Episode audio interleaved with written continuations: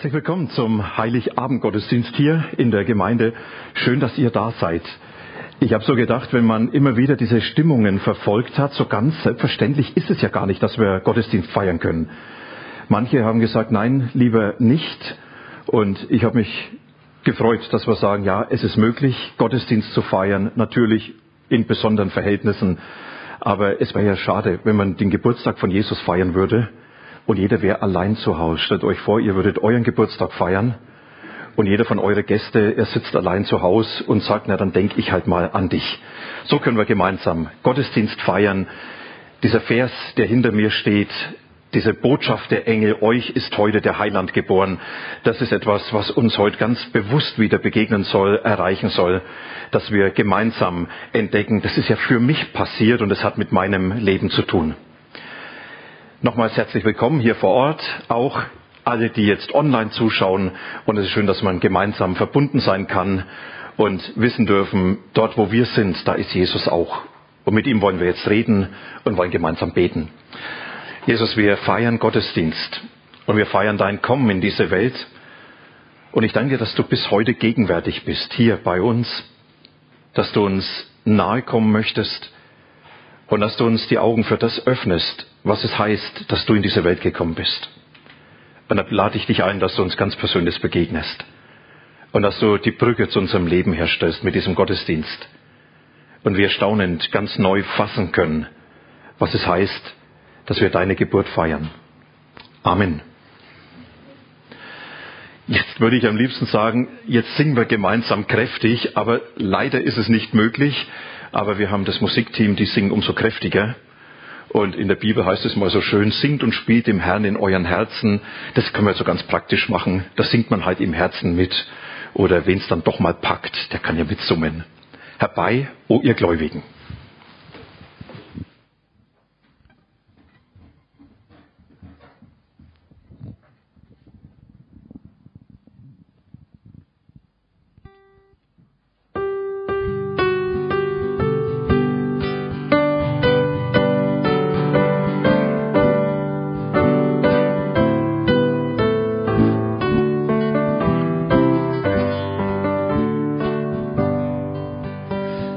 Bye.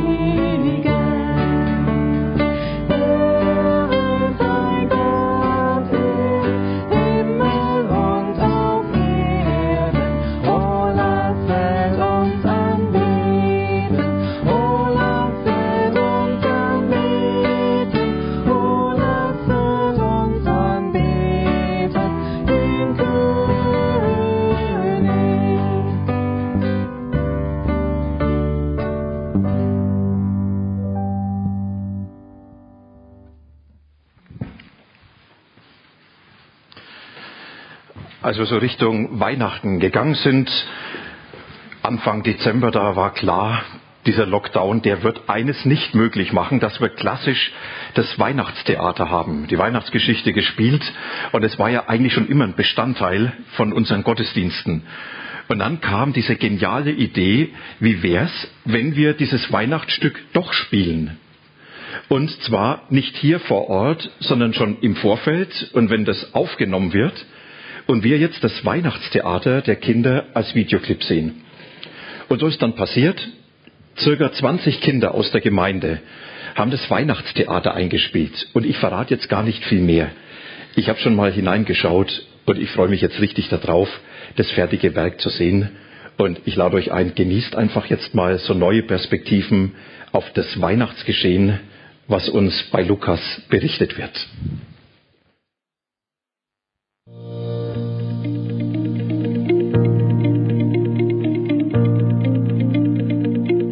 Wir beginnen unsere Geschichte bei Maria, die sich gerade um ihren Haushalt kümmerte.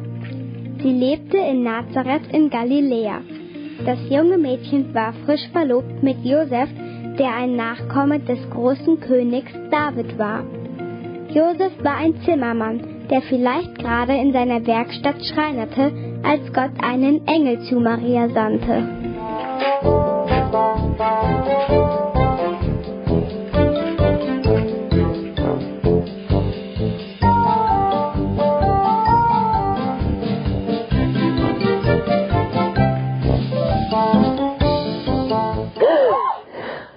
Maria, sei gegrüßt, Gott ist bei dir. Wer bist du und was ist das für ein seltsamer Gruß? Beruhige dich, fürchte dich nicht. Ich bin gekommen, um dir zu sagen, dass du bald schwanger werden wirst. Du wirst einen Sohn gebären und du sollst ihn Jesus nennen. Er wird so berühmt sein, dass man ihn Gottes Sohn nennt. Wie soll das gehen? Ich meine, ich bin ja auch nicht mal verheiratet. Gott wird dir den Heiligen Geist schicken und er wird ein Kind in dich hineinlegen. Okay, ich will glauben, was du sagst und dass Gott es auch wirklich tut. Ich will für Gott da sein, auch wenn ich das Ganze irgendwie nicht so verstehen kann. Fast zur gleichen Zeit an einem anderen prunkvolleren Ort befahl der römische Kaiser Augustus, dass die gesamte Bevölkerung seines Reiches gezählt werden sollte und auch alles, was sie besaßen. Ein römischer Herold verkündete diese Anordnung, die auch Josef und Maria gelten sollte. Der Imperator Caesar Augustus, der Erhabene, der Vater des Vaterlandes, lässt euch durch mich folgenden Befehl bekannt geben. Alle Einwohner des Römischen Reiches sollen sich mit ihrer gesamten Familie und ihrem gesamten Besitz in die neuen Steuerlisten eintragen lassen. Diesen Befehl muss jeder befolgen. Wer diesen Befehl verweigert, muss mit härtesten Strafen rechnen. Hä? Zählungen? Was soll das denn? Ey, Bruder, denk, du kannst nicht zählen. Hey, Adler, ich kann zählen. 1, 2, 3, 3, 3. Mann, was bist du für ein Vollpfosten? Du sollst doch nicht zählen. Du wirst gezählt. Warum denn das? Der Kaiser Augustus will wissen, wie viele Menschen in seinem Reich leben und wie viel sie besitzen. Geld, Schafe, Ziegen und so weiter. Warum will er denn das wissen? Der lebt doch in Rom. Das ist ewig weit weg. Wenn der Kaiser weiß, wie viele Menschen in seinem Reich leben und wie viel sie besitzen, dann weiß er auch, wie viel Steuern sie zahlen müssen. Davor konnten die Länder selbst entscheiden, wie viel sie bezahlen. Da wurde oft ganz schön betrogen. Wo müssen wir uns denn aufschreiben lassen? Jeder in seiner Heimatstadt. Dort, wo er geboren ist. Uns bleibt nichts anderes übrig. Alle Menschen müssen dem Befehl des Kaisers folgen.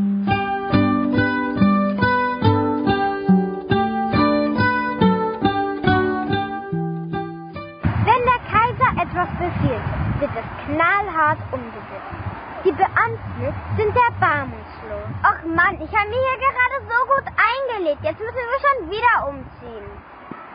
Und Bethlehem, unsere alte Heimat, ist überhaupt nicht cool. Auf diese verschlafene Nest habe ich überhaupt gar keinen Bock. Und dann noch der lange Weg. Das sind doch bestimmt über 160 Kilometer. Diese Reise ist super anstrengend und lange. Wir brauchen bestimmt wieder fast 2 Wochen, bis wir ankommen. Unser Geschäft lief hier so gut. Aber in Bethlehem starten wir wieder bei Null. Lasst uns erstmal heimgehen. Wir müssen den Befehl erstmal sacken lassen. Tja, auch Maria und Josef mussten nach Bethlehem, denn Josefs Familie stammte von dort. Weil die beiden schon verlobt waren, zogen sie gemeinsam los. Aber es sollte eine beschwerliche Reise werden, denn Maria war schon hochschwanger. Josef, es ist noch weit. Nur noch 2 oder 3 Tage. Was? Noch 2 oder 3 Tage? Nee, das schaffe ich nicht mehr. Ich glaube, ich drehe gleich wieder um. Hier, stütz dich auf mein Stück. Dankeschön.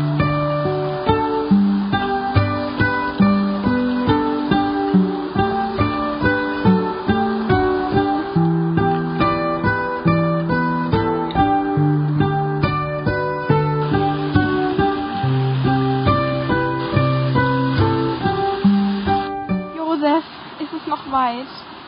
Nur noch 2 Tage. Was? Noch 2 Tage? Das schaffe ich nicht mehr. Mir tut alles weh und außerdem ist mein Mund ganz trocken. Hier, nimm mal einen Schluck aus der Thermoskanne.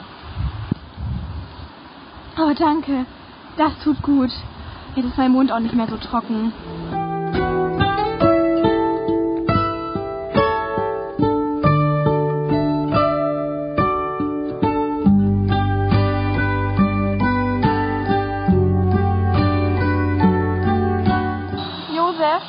Noch weit. Nur noch einen Tag. Was? Noch ein ganzer Tag? Nein, nein, nein, das schaffe ich nicht mehr. Komm, stütz dich auf mich. Wir sind schon so nah, wir schaffen das noch. Nein, aber meine Füße tun so weh, die sind schon so dick geschwollen. Mein Rücken schmerzt, alles schmerzt, ich gehe keinen Meter mehr. Schau, Gott ist gekommen. Wenn wir sie erwischen, sind wir 0,nichts in Bethlehem. Ich bin ein Engel Gottes. Sorry, aber zu der Zeit damals gab es keine Trambahn. Sie müssen eine Tram kriegen. Es tut mir leid, ihr könnt nicht die Tram kriegen. Aber wir sind völlig fertig von der langen Reise. Und meine Frau ist schwanger. Hier, schau. Ihr könnt nicht Tram fahren. So.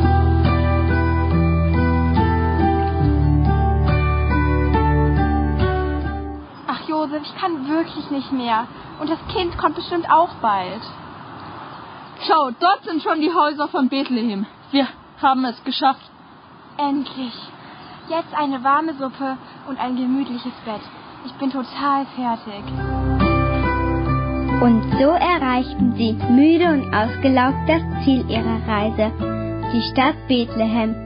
Und wenn sie nicht gestorben sind, ach Quatsch!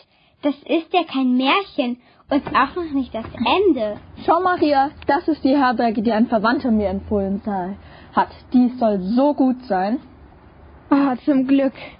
Endlich. Ich kann keinen Meter mehr laufen. Ja, ja bitte. Hallo, wir suchen ein Zimmer. Meine Frau ist... Nee, das geht nicht. Wir haben schon alles voll bis oben hin. Keine Chance. Wir wissen ja, in diesen Zeiten ist alles ein bisschen anders. Vielleicht haben sie woanders mehr Glück.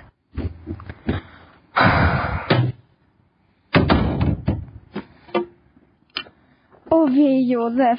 Wie weit ist es zur nächsten Herberge? Schau, das da vorne sieht doch wie eine Unterkunft aus.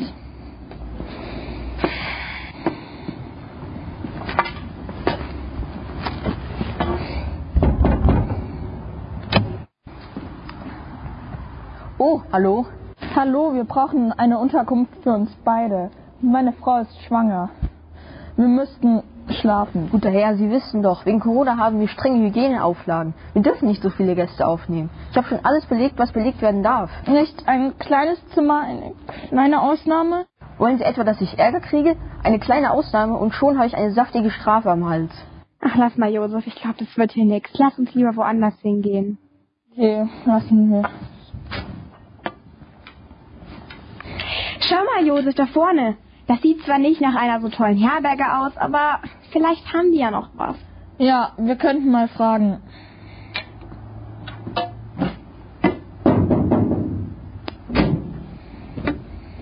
Ja, bitte? Hallo, wir brauchen dringend eine Unterkunft. Meine Frau ist schwanger und muss sich unbedingt ausruhen. Ich kann euch leider kein weiteres Zimmer mehr anbieten. Wir sind voll. Ich würde zwar gern noch mehr Gäste aufnehmen, aber ich kann nicht. Tut mir leid. Kann man da nichts machen? Nee, das geht wirklich nicht. Sie können es höchstens noch mal... Wer ist denn da? Ein Ehepaar. Sie suchen ein Gästezimmer für die Nacht. Aber ich sagte schon, wir sind voll. Oh weh, Sie seien ja hochschwanger. Wo kämen Sie denn her? Komm, wir bringen Sie im Staller unter. Das können wir doch nicht machen. Denkst du, lass eine hochschwangere Frau auf der Straße? Geht, ich zeig euch, wo ihr bleiben könnt. Geht schon mal vor hier ums Eck. Ich bringe euch noch ein warmer Suppen und dicke Decken vorbei. Dankeschön. Passt schon.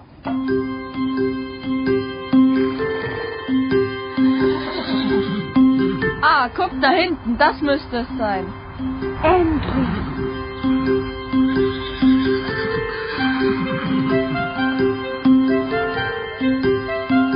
Oh! Okay.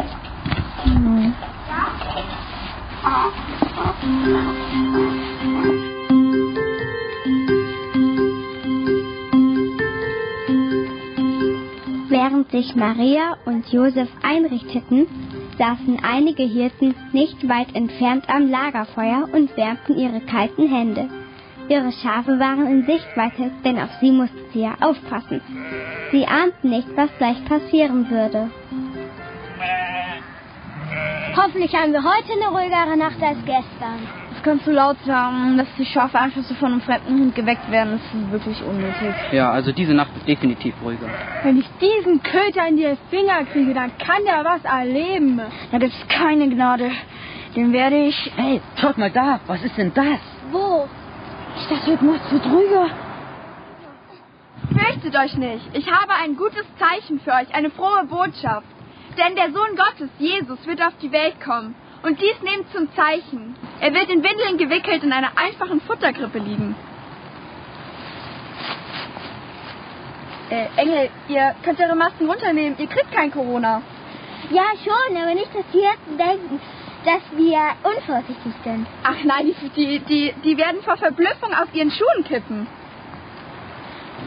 Fürchtet euch nicht, wir haben kein Corona. Hey, hier geht's nicht um Corona. Nehmt doch endlich eure Masken ab. Okay. Okay. Kannst du uns das vielleicht das nächste Mal freundlicher sagen? Ja. Es geht hier nämlich nicht um Corona, sondern es geht darum, dass Jesus auf die Welt gekommen ist. Gott hat ihn geschickt. Es geht um Frieden. Frieden. Lass mich. Ich kenne die Worte, die mir Gott gesagt hat. Ehre sei Gott in der Höhe und Friede auf Erden, bei den Menschen seines Wohlgefallens. Wir müssen sofort los, Leute. Gottes Sohn ist da, der Messias, auf den wir schon lange gewartet haben. Jetzt ist er da. Er wird Frieden schaffen und Freiheit bringen. Der die Römer vertreiben wird, die uns beherrschen. Ja, so haben das die Priester im Tempel gesagt. Ich habe gehört, dass der Messias alles Böse und alle Ungerechtigkeiten abschaffen wird. Ja, also, aber wir können doch nicht einfach die Schafe hier lassen. Einer von uns muss hier bleiben. Dann mach du das doch. Hey, warum ich? Ich will doch auch mit. Boah, lasst uns doch einfach Schnick, Schnack, Schnuck spielen und wer verliert, muss hier bleiben. Ja, okay, gut. Okay. Schnick, Schnack, Schnuck. Verdammt, geht nicht. Schnick, Schnack, Schnuck. Ach Mann, ich wollte doch auch mitkommen. Wir erzählen dir auf alles, was los war. Ja, na gut. Ja, dann schaue ich halt morgen vorbei. Redet nicht so lange herum. Packt alles zusammen. Los geht's. Bis später. Bis später. Bis später. So machten sich die Hirten auf den Weg nach Bethlehem. Maria hatte in der Zwischenzeit ihren Sohn geboren. Jesus wurde er genannt. So wie es ihm der Engel bei der Ankündigung sagte. Sie wickelte ihn in Windeln und legte ihn in ein Bett, das Josef noch vorbereitete.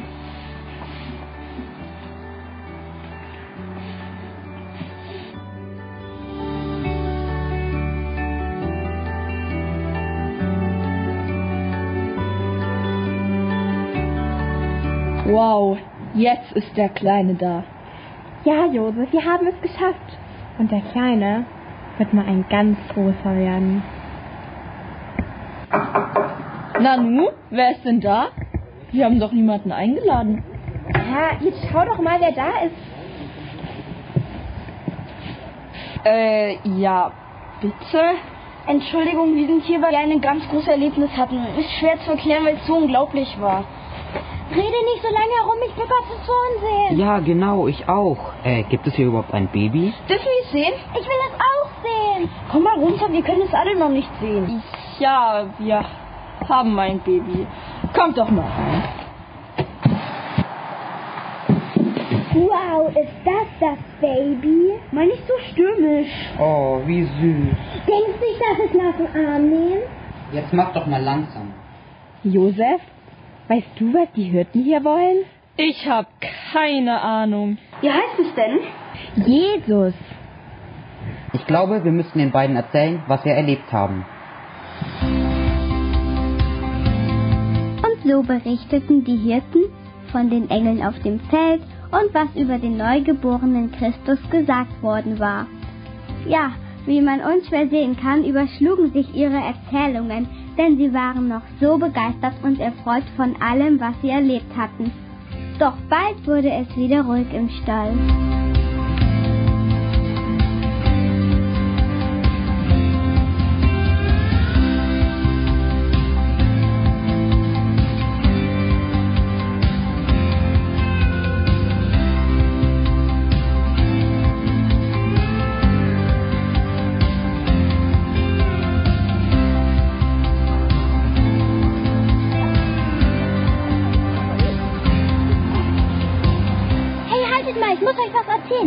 Es war so unglaublich, als die Engel auf dem Feld aufgetaucht sind. Wir haben uns so erschrocken. Aber dann haben sie uns von dem Kind erzählt. Es hört sich ja wirklich spannend an. Hey, Walla, weißt du, wir sind zum Stall gelaufen. Und dann haben wir das Baby gesehen, Mann. Ist echt wahr. So klein war das. So klein.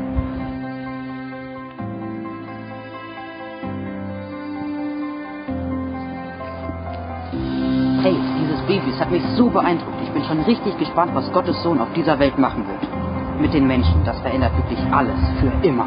Wow, das hört sich aber richtig cool an. Ja, mit der Geburt von Jesus sollte wirklich alles verändert werden.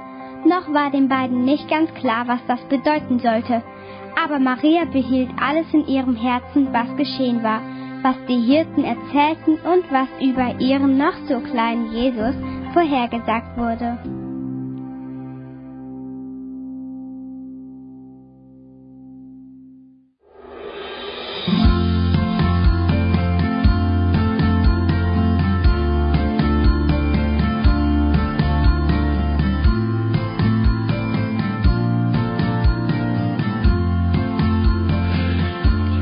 Ich glaube, da kann jeder wahrscheinlich mit einstimmen und sagen, ja, ganz herzlichen Dank allen, die das mitgemacht haben. Und so großartig. Ja.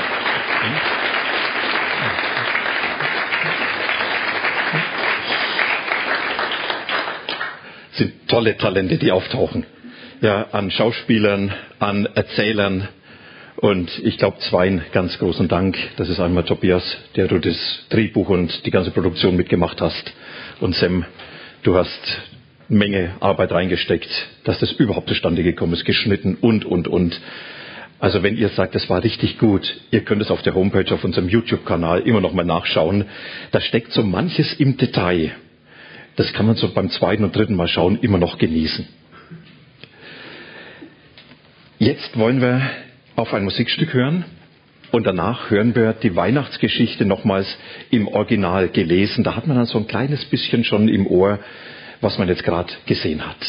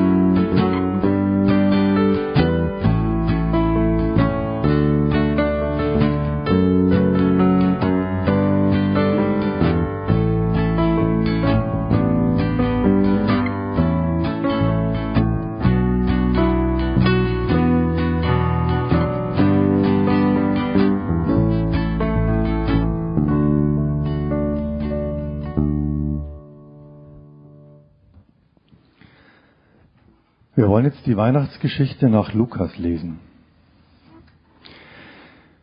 Zu jener Zeit ordnete Kaiser Augustus an, dass alle Menschen in seinem Reich gezählt und für die Steuer erfasst werden sollten. Diese Zählung war die erste und wurde durchgeführt, als Quirinius Statthalter der Provinz Syrien war. Und alle gingen hin, um sich einschreiben zu lassen, jeder in die Heimatstadt seiner Vorfahren. Auch Josef machte sich auf den Weg. Aus Galiläa, aus der Stadt Nazareth, ging er nach Judäa, in die Stadt Davids, nach Bethlehem. Denn er stammte aus der Familie von König David. Dorthin ging er, um sich einschreiben zu lassen, zusammen mit Maria, seiner Verlobten, die war schwanger. Während sie dort waren, kam für Maria die Zeit der Entbindung. Sie gebar ihren Sohn, den Erstgeborenen, wickelte ihn in Windeln und legte ihn in eine Futterkrippe im Stall. Denn in der Herberge hatten sie keinen Platz gefunden.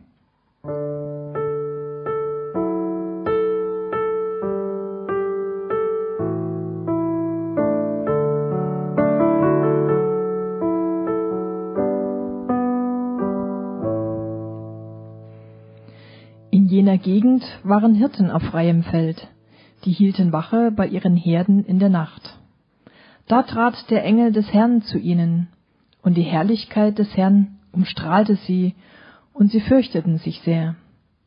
Aber der Engel sagte zu ihnen: Habt keine Angst, ich habe eine große Freudenbotschaft für euch und für das ganze Volk. Heute ist euch der Retter geboren worden, in der Stadt Davids, Christus, der Herr. Und dies ist das Zeichen, an dem ihr ihn erkennt. Ihr werdet ein neugeborenes Kind finden, das liegt in Windeln gewickelt in einer Futterkrippe. Und plötzlich war bei dem Engel ein ganzes Heer von Engeln, all die vielen, die im Himmel Gott dienen, die priesen Gott und riefen: Groß ist von jetzt an Gottes Herrlichkeit im Himmel, denn sein Frieden ist herabgekommen auf die Erde zu den Menschen, die er erwählt hat und liebt.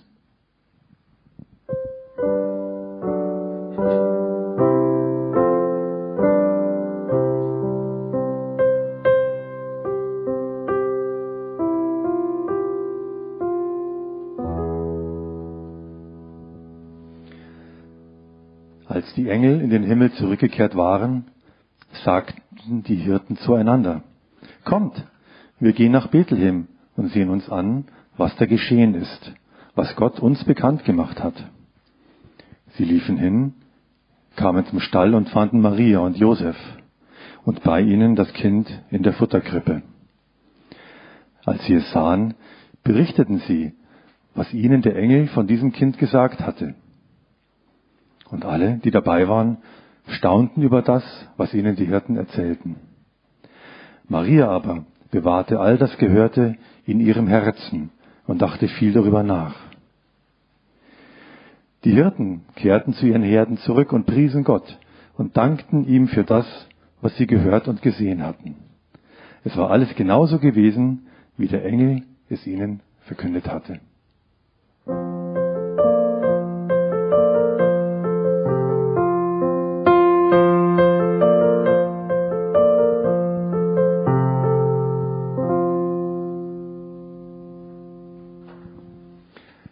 Jetzt die herzliche Einladung für alle Grundschüler für ihre eigene Kinderpredigt.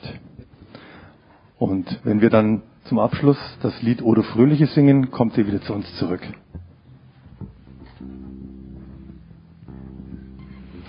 Und während die Kinder jetzt zu ihrer Kinderpredigt gehen, stimmen wir ein in das Lied Engel bringen frohe Kunde, um uns einfach nochmal zu vergewissern, wie war es eigentlich damals, als die Hirten bei den Herden waren und die Engel da waren und ihnen die frohe Botschaft verkündet haben.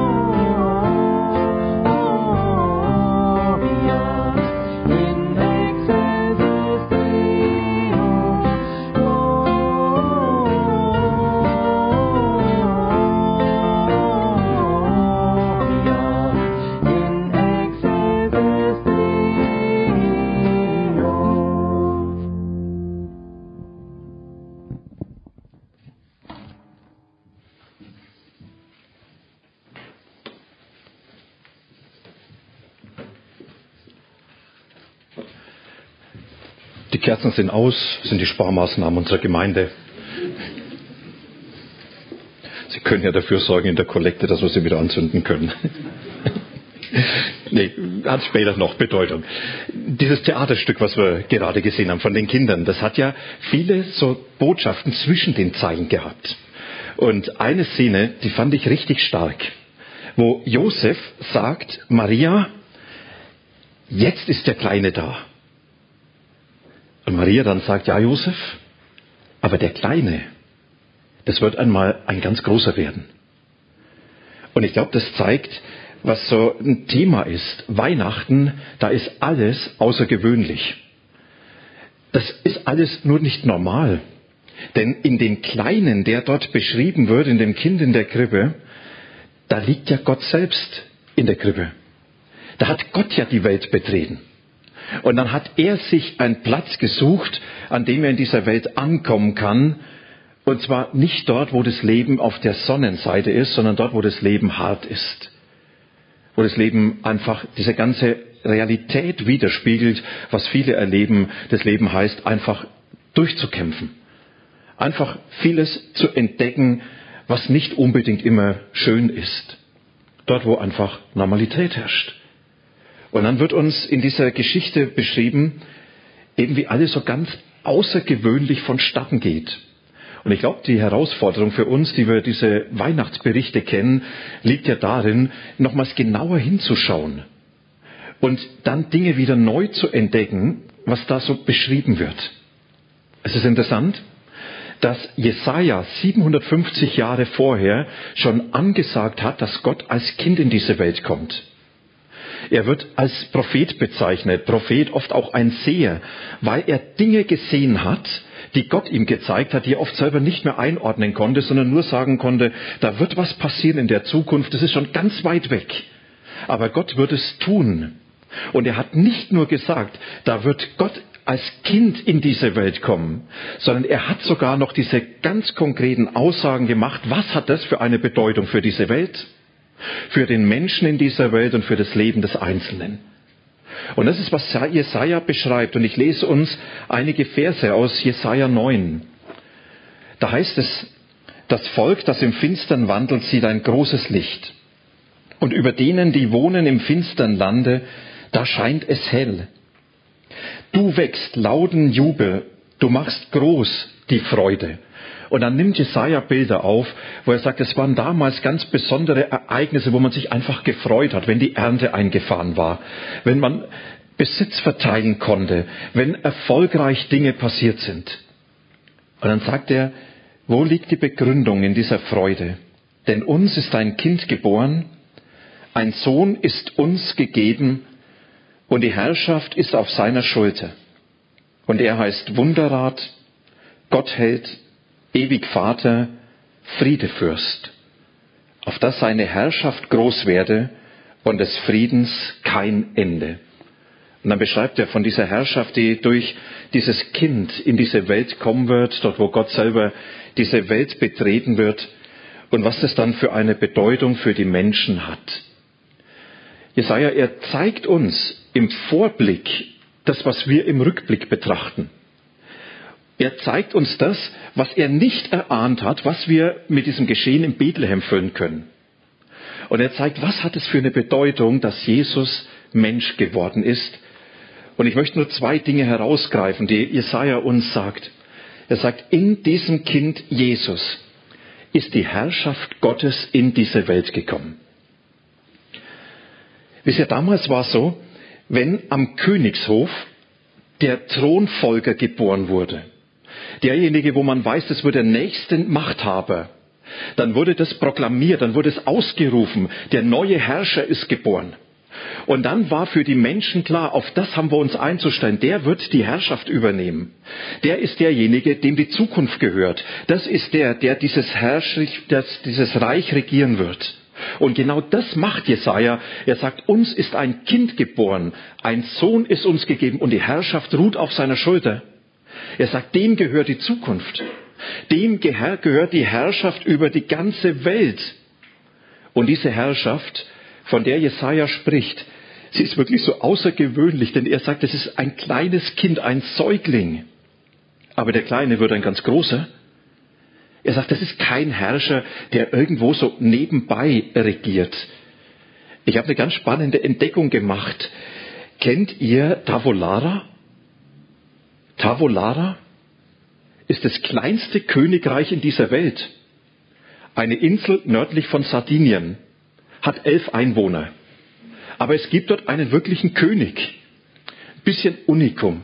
Ja, wisst ihr, wenn dieser König auftritt, am besten bei Weltwirtschaftsforum oder was weiß ich vor der UNO, und er sagt dann, also liebe Leute, wenn ihr nicht auf mich Rücksicht nehmt, dann drohe ich euch mit Wirtschaftssanktionen. Dann werden die anderen sagen, bekommst einen Lutscher, kannst nach Hause gehen. Wisst ihr, das ist ein Herrscher, mit dem ist nicht zu rechnen. Der kann froh sein, wenn er zu Hause das Sagen hat. Jesus ist nicht der König von Tavolara. Er ist nicht der, wo man sagt, naja, der ist halt auch irgendwo da. Auch wenn manche ihn so behandeln. Auch wenn manche mit dieser Herrschaft so umgehen, als wenn er von Tavolara wäre. In der Krippe liegt der allmächtige Gott. Da ist der Gott in diese Welt hineingekommen, der die letzte Autorität und Macht in seiner Hand hat im Himmel und auf der Erde. Und das ist, was Jesaja uns vor Augen führt. Er sagt, macht euch doch bewusst. An Weihnachten ist die ganze Wirklichkeit der Herrschaft Gottes in diese Welt gekommen. Und wisst ihr, das ist doch dann an Jesus sichtbar geworden, oder? Als er angefangen hat, mit seinen Wundern zu tun, zu zeigen, da ist nicht nur ein Anspruch, da ist eine Realität. Und wenn man dann in die Bibel hineinschaut, ja, dann wird Wasser in Wein verwandelt. Dann speist er mit ein paar Brot, ein paar Fischen, Tausende von Menschen. Dann heilt er Kranke. Dann geht er auf dem Wasser. Mit einem Wort bringt er einen Orkan zum Schweigen. Und noch besser, er holt den Toten aus dem Grab. Und an der Stelle wird was erahnt von dieser Macht, die hinter diesem Kind in der Krippe steht. Jetzt kann man natürlich sagen, naja, also das mit den Wundern, das geht doch eigentlich gar nicht, oder? Wer ist jemals übers Wasser gelaufen? Mancher sagt zwar, wer die Preise für die Schiffe am See Genezareth kennt, der weiß, warum Jesus zu Fuß gegangen ist. Es geht doch nicht. Toten auferweckt. Vielleicht ist es eher noch symbolisch zu verstehen. Das widerspricht doch jeglicher Logik. Das widerspricht doch jeglicher Vernunft und jeglicher Erfahrung. Eigentlich geht's doch gar nicht. Und ich sage, recht hast du. Das stimmt. Wäre Jesus ein Mensch, dann würde ich sagen, es geht alles nicht. Aber weil er dieser Gott ist, deshalb geht das alles. Und wisst ihr, ganz ehrlich, ich brauche keinen Gott, der so ist, wie ich es mir denken kann. Ich brauche keinen Gott, der in den Rahmen meiner Vernunft passt. Ich brauche keinen Gott, wo ich mir vorstellen kann, was er tut. Sondern ich brauche einen Gott, der größer ist als alles, was ich denken kann, größer als diese ganze Wirklichkeit. Ein Gott, der wirklich die letzte Macht in der Hand hat. Und das ist, was Jesaja uns vor Augen führt. Er sagt, macht Jesus bitte nicht zu dem König von Tavolara. Es ist der Herrscher, der die Macht in der Hand hat. Und der alles, egal was in dieser Welt passiert, unter seiner Herrschaft hat. Und dieses Kommen von Jesus ist der Frontalangriff auf alles, was in dieser Welt Macht ausübt, was über uns Macht hat, über das, was wir nicht einfach abtun können, nicht einfach bewältigen können. Und wisst ihr, es gibt so viele Dinge, wo wir als Menschen erleben, wenn ich in der Konfrontation mit dem bin, dann habe ich nicht die Macht, das alles zu bewältigen oder das zu beherrschen, sondern es beherrscht mich. Und für den Einzelnen ist Erfahrungen. Er sagt, mit denen werde ich nicht fertig. Und für den anderen sind es Enttäuschung und Verletzung. Und für den Nächsten sind es Ängste und Sorgen. Und für den Nächsten ist es der Tod von lieben Menschen. Und für wieder andere ist es eine unfassbare Ungerechtigkeit, wo man sagt, da ist in dieser Welt wirklich der Teufel los. Und an der Stelle, da bleibt für uns oft nur, ich muss mich damit irgendwie arrangieren. Ich kann es nicht bewältigen. Und jetzt kommt Jesaja und sagt, weißt du, in diese Welt hinein, in der so vieles Macht über dein Leben hat, über das Geschehen in dieser Welt, was du nicht beherrschen kannst. In diese Welt hinein ist Gott selber gekommen mit seiner Macht. Und dort, wo dieser Gott ist, verlieren die Dinge ihre Absolutheit und ihre Endgültigkeit. Da ist der Gott, der sagt, ich habe darüber die Macht. Und deshalb bin ich gekommen, um dich nicht dem Geschehen in dieser Welt ausgeliefert zu lassen. Um nicht alles, was dich in deinem Leben oft so überfordert, um das einfach so zuzulassen. Da, wo endgültige Dinge so scheinbar fest zementiert sind. Sie sagt, ich bin gekommen, um meine Herrschaft darüber aufzurichten. Und du musst nicht mehr den Dingen ausgeliefert sein, du darfst nie ausgeliefert sein. Du musst nicht mehr die Dinge selbst bewältigen, sondern du darfst den wissen, der dich trägt, der alles beherrscht, der alles bewältigt. Das ist, was Jesaja uns vor Augen führt. Er sagt, die Herrschaft ruht auf seiner Schulter. Wir feiern heute Weihnachten. Und wir feiern Weihnachten in einer Welt, die so chaotisch ist, die oft so überfordernd ist. Und da wird der Fokus ganz neu drauf gerichtet, dass Gott uns zeigt, du erinnere dich daran, ich bin da. Nicht als König von Tavolara, sondern als der allmächtige Gott. Als der, der diese ganze Welt in seiner Hand hat. Als der, der über alles Geschehen verfügt. Das ist Weihnachten. Und wisst ihr, eigentlich müssten wir aufatmen und müssten sagen, ja, Gott ist da. Er hat uns nicht uns selber überlassen. Er ist doch da. Und Jesaja macht ein zweites. Er sagt, und jetzt beschreibe ich euch diesen Herrscher. Denn Herrscher können ganz unterschiedlich sein. Herrscher können Menschen missbrauchen, ihre Macht missbrauchen. Oder sie können mit dieser Macht dienen. Und das Zweite, was Jesaja sagt, das ist, dass er sagt, Gottes gute Herrschaft hat durch Jesus begonnen. Und es wird beschrieben durch die Namen, die hier genannt werden. In der Bibel sind Namen immer wieder Ausdruck von dem Wesen eines Menschen oder von dem, was Gott aus diesen Menschen macht. Und da wird uns jetzt beschrieben bei Jesaja, dass er sagt, im Blick auf Jesus, und er heißt Wunderrat, Gottheld, Ewigvater, Friedefürst. Das sind alles außergewöhnliche Namen.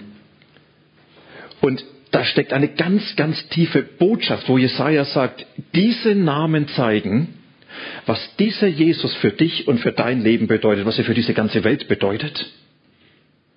Und dass die Kerzen ausgeblasen wurden vorhin, das waren also nicht die Sparmaßnahmen in unserer Gemeinde, sondern ich möchte diese 4 Namen anhand dieser Kerzen mal verdeutlichen. Denn diese 4 Namen, sie sind wie so Lichter, die aufstrahlen in dieser dunklen Welt. Und das ist ja, wo dieser Text losgeht. Das Volk, das im Finstern lebt, die sehen ein großes Licht. Und diejenigen, die in der Dunkelheit leben, da fängt was an, hell zu werden. Und dieses Hellwerden, das hat damit zu tun, was Jesus bedeutet und was Jesus bringt. Und dann kommt in die Dunkelheit der Ratlosigkeit und in die Dunkelheit von dem, wo viele Menschen nicht wissen, wie soll es überhaupt weitergehen? Was macht denn überhaupt noch Sinn? Da kommt dieser Herr, der sagt, ich heiße Wunderrat. Man kann das auch übersetzen, einer, der wunderbaren Rat geben kann oder sogar noch besser, einer, der Wunder plant. Und an der Stelle wird deutlich, dass Jesus sagt, ich komme in diese Welt, wo viele Menschen sagen, ich weiß nicht mehr, wie es weitergeht. Ich weiß nicht, was richtig ist. Ich stehe dem Leben eigentlich überfordernd, ratlos gegenüber. Und an der Stelle sagt Jesus, und ich habe den Durchblick, ich bin der Herr. Und meine Weisheit soll aufleuchten über deinem Leben. Und da, wo du ratlos dem Geschehen gegenüberstehst, da bin ich da. Und wo du nicht weißt, wie es weitergeht, bin ich da. Und ich kann den Überblick behalten, den Durchblick behalten, und ich werde dir die Wege ebnen. Meine Weisheit versteht die Dinge. Und es ist sogar noch eins weiter. Diese Weisheit, sie wird am Ende so sein, dass Jesus vielleicht außergewöhnliche Dinge tut und wir sagen, habe ich nie gedacht, dass es so ist. Und ich bin überzeugt davon, weil Jesus der ist, der er ist. Wir werden im Rückblick auf unser Leben ihm sagen, Jesus, das war absolut genial. Das hast du richtig gemacht. Auch das, was ich nicht verstanden habe, du hast es besser verstanden. Und dann ist das Zweite, was hier beschrieben wird, dieser Name, das ist so, wo wir entdecken, wir sind vielen Dingen einfach ausgeliefert. Wir erleben so viel Ohnmacht, so viel Hilflosigkeit. Ja, da brechen Dinge über uns heran, wir haben dem nichts entgegenzusetzen. Und dann heißt es, und da kommt dieser Gottheld, dieser Gott, der die Macht in seiner Hand hat und der uns in seine Herrschaft hineinnimmt. Da habe ich vorhin darüber geredet. Ein Gott, der vor meinem Leben nie in die Knie geht. Ein Gott, der niemals vor meinen Ereignissen scheitert. Sondern ein Gott, der sich meinem Leben entgegenstellt. Der sich dieser Welt entgegenstellt. Und er sagt, im Letzten passiert, was ich will. Und ich habe die Macht über alle Dinge. Ich kann handeln, wo du es nicht mehr denkst. Ich kann den Dingen Sinn geben, die für dich so sinnlos erscheinen. Und ich bin der, der diese ganze Welt trägt, der dein Leben trägt. Du kannst mit mir rechnen, mit diesem Gottheld. Und dort, wo es dunkel ist und ich merke, eigentlich fehlt mir das, was ich brauche. Für manchen das Äußere, mancher sagt, für mich fehlt Hoffnung, Glaube, Liebe. Für mich fehlt so vieles. Und da heißt es jetzt, und da kommt dieser Ewigvater. Und dieser Ewigvater, das heißt, ein Vater, der aus der Ewigkeit heraus für dich sorgt. Ein Gott, der sagt, hey du, dein Leben ist mir nicht egal. Wie es dir geht, ist mir nicht egal. Ich habe nicht nur dich im Blick, sondern ich sorge für dich. Das, was du brauchst, gebe ich dir. Und das, womit du nicht klarkommst, das sorge ich für dich. Ich trage dich. Ich halte dich. Ich bin immer für dich da. Als dieser Vater der Ewigkeit. Aber wisst ihr, Ewigkeit heißt so schön, der wird sich nicht ändern. Da muss ich nicht die Angst haben, dass es morgen auf einmal nicht mehr reicht. Sondern es ist der Gott, der sagt, das, was ich dir gebe, das reicht. Und dann ist so viel Verletzung in dieser Welt, so viel kaputt, so viel zerbrochen. Und dann heißt es, dass Gott sagt, und da komme ich als der Friedefürst, als der, der diesen Frieden bringt, von dem die Juden bis heute sagen, Shalom. Und das ist nicht nur der Friede, wo man sagt, da geht es ein bisschen ruhiger zur Sache, sondern es heißt, das, was kaputt gegangen ist, wird wiederhergestellt. Das, was zerbrochen ist, da wo diese Wunden sind, da fängt was Neues an, da wo Dinge am Ende sind, da wird ein Ausweg geschaffen. Das meint Heil. Wir reden von dem Heiland, der geboren ist.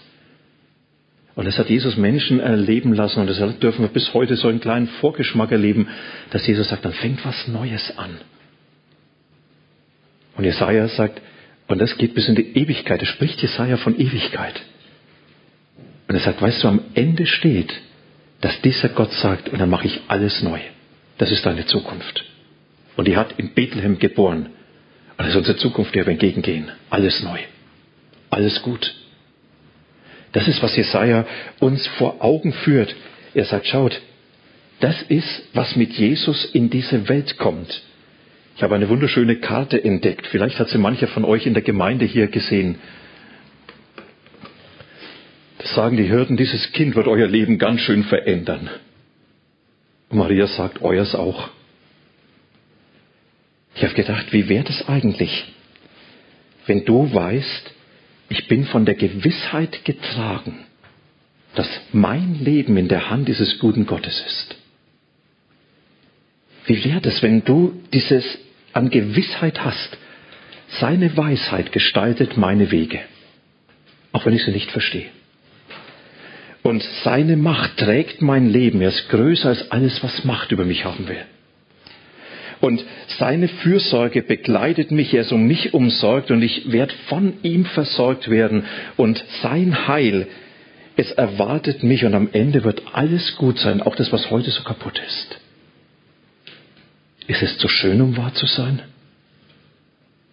Nee, das ist zu wahr, um schön zu sein. Das ist die Realität, die mit Jesus gekommen ist. Und das ist, was Gott uns anbietet. Und er sagt, schau mal, das habe ich dir in die Krippe gelegt. Willst du das? Die Hirten haben sich damals auf den Weg gemacht. Die haben gesagt, das muss ich jetzt sehen. Und dann sind sie nach Bethlehem gegangen. Und in der Begegnung mit dem kleinen Jesuskind haben sie verstanden, das stimmt ja wirklich. Da hat was ganz Kleines begonnen, was eine ganz große Zukunft hatte. Und vielleicht musst du dich heute auf den Weg machen. Zu dem Kind in der Krippe, der allmächtige Herr heute ist. Und sagen, Jesus, dann will ich dir begegnen mit meinem Leben und ich komme mit allem, was ich bin. Und man fragt ja, und wie? Ganz einfach, indem ich ihn anspreche. Indem ich sage, Jesus, ich liefere mich mit meinem Leben ganz bewusst deiner Herrschaft aus. Sei du Herr über mein Leben.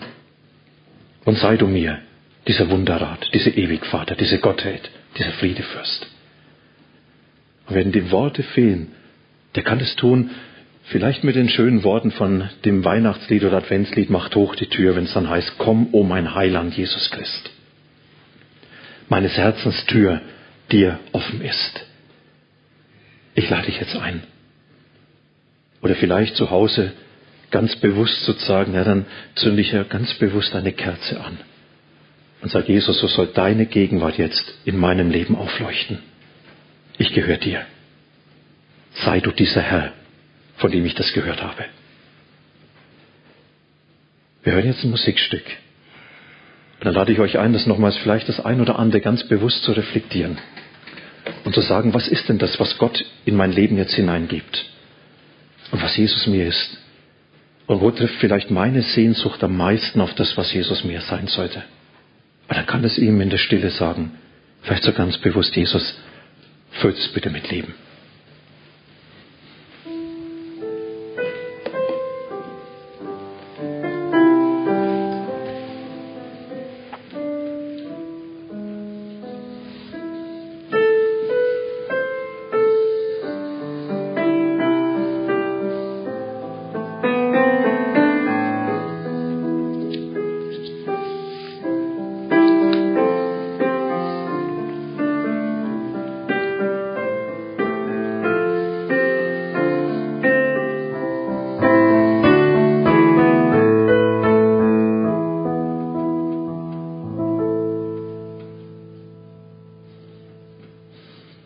Jetzt dürfen wir mit ihm reden, weil er da ist, als dieser allmächtige Herr. Jesus, wir feiern deinen Geburtstag. Und wir feiern, dass du in diese Welt gekommen bist. Und dass du deshalb gekommen bist, um uns ganz persönlich zu begegnen. Und du möchtest uns hineinnehmen in deine Herrschaft, in deine Nähe, in deine Fürsorge, die wir erleben dürfen. Du möchtest uns hineinnehmen in das, was du für uns bist und was du für uns tust. Und dazu lädst du uns ein. Und wir wollen dir sagen, Jesus, beschenk uns mit dir, mit deinem Handeln. Beschenk uns mit deiner Herrschaft und mit deiner Gegenwart. Lass uns Weihnachten erleben, dass du bei uns ankommst. Und dass du dadurch unser Leben bewegst. Danke, dass du nahe bist. Amen. Jetzt kommen gleich die Kinder. Und dann gibt's Odo Fröhliche, eigentlich so ganz anders. Normalerweise immer, dass man aufsteht, kräftig miteinander singt. Und jetzt freut euch einfach an dem Odo Fröhliche, was uns das Musikteam nochmals vorträgt. Vielen Dank euch.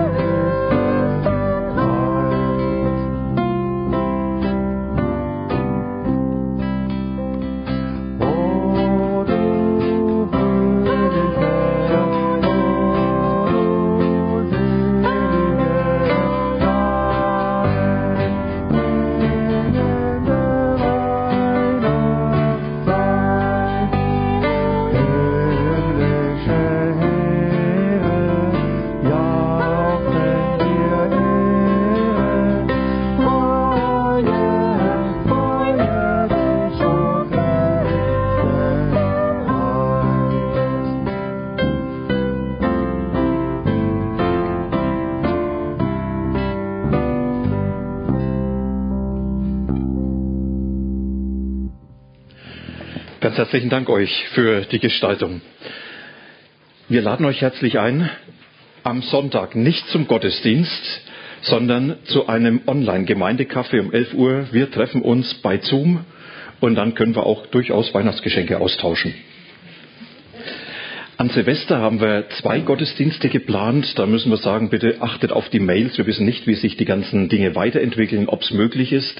Geplant um 17 Uhr einer mit Kindergottesdienst und Teen-Gottesdienst und dann um 18.30 Uhr ein Gottesdienst ohne Angebote für Kinder. Aber wir feiern jeweils das Abendmahl dazu. Und dann ist der neue Gemeindebrief, der kann außen mitgenommen werden oder auch auf der Homepage abgerufen. Herzliche Einladung dazu. Und jetzt wollen wir in diese Weihnachtszeit gehen und der menschgewordene Gott ist mit uns. Und wir dürfen seinen Segen für uns erbitten, dürfen uns ihn zusprechen lassen. Und ich möchte euch einladen, dazu aufzustehen.